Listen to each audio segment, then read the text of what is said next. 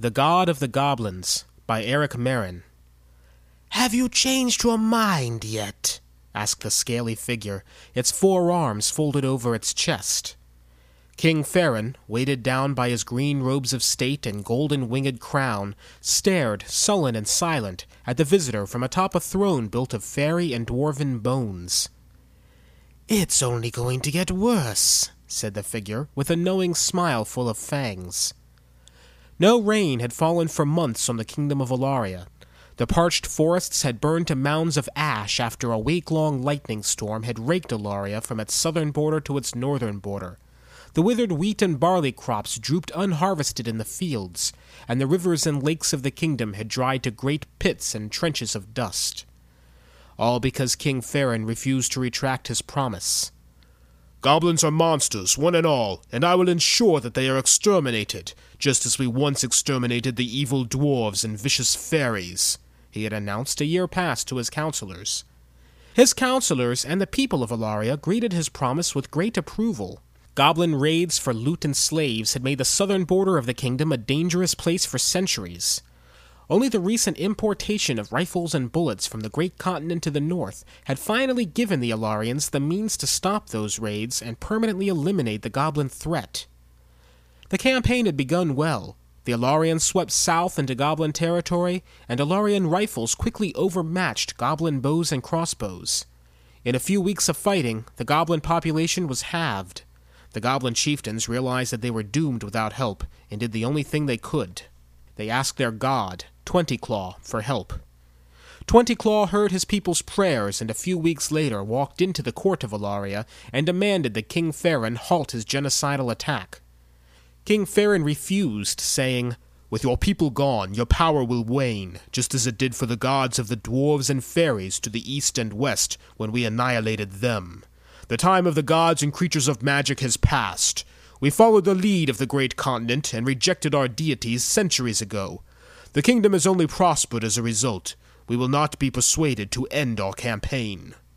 Twenty Claw had smiled the same smile he smiled today. I'm not like the gods of the dwarves and fairies, human king. If you do not stop your attacks, your kingdom will pay a high price for the goblin blood it spills. Nonsense, said the king. Now leave my throne room, or I'll have my guards shoot you down where you stand. The visitor gave the king a mocking bow and left with an echoing laugh that sent shivers up and down the spines of the listening courtiers and guards. Despite the being's dramatic exit, word of the king's tenacity in the face of the goblin god's threat filled the kingdom's citizens with pride and approval. A few months later, with the kingdom a wasteland, the citizens felt just the opposite. Alaria's army had killed most of the goblins living south of the kingdom, but the drought did not wane. The being standing before King Farron's throne uncrossed his upper set of arms and examined his claws. Time is running out for you and your people, little king. King Farron could not keep his mouth shut any longer. How is it that you continue to hold such power when you have such few worshippers left? The visitor looked the king in the eye. Because I'm not a god, he said. I'm a demon. A fairy or dwarf could have told you that, but you killed them all.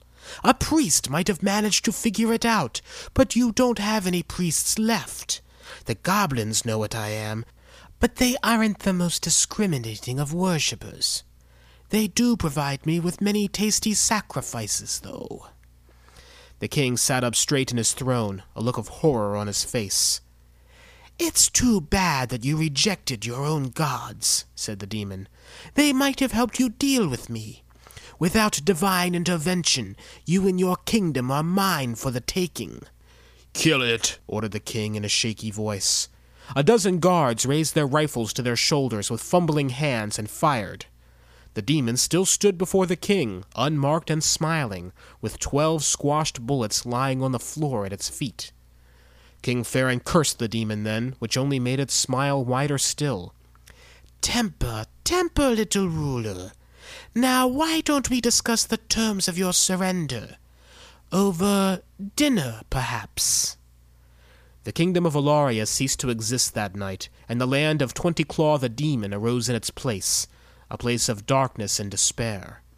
The North Continent nations ceased all trade, firearms in particular, with the demonic land, and the people of the continent rushed to seek the aid of their old gods.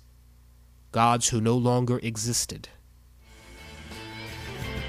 This is Steve Healy for Escape Pod, the science fiction podcast magazine. Find us online at escapepod.info.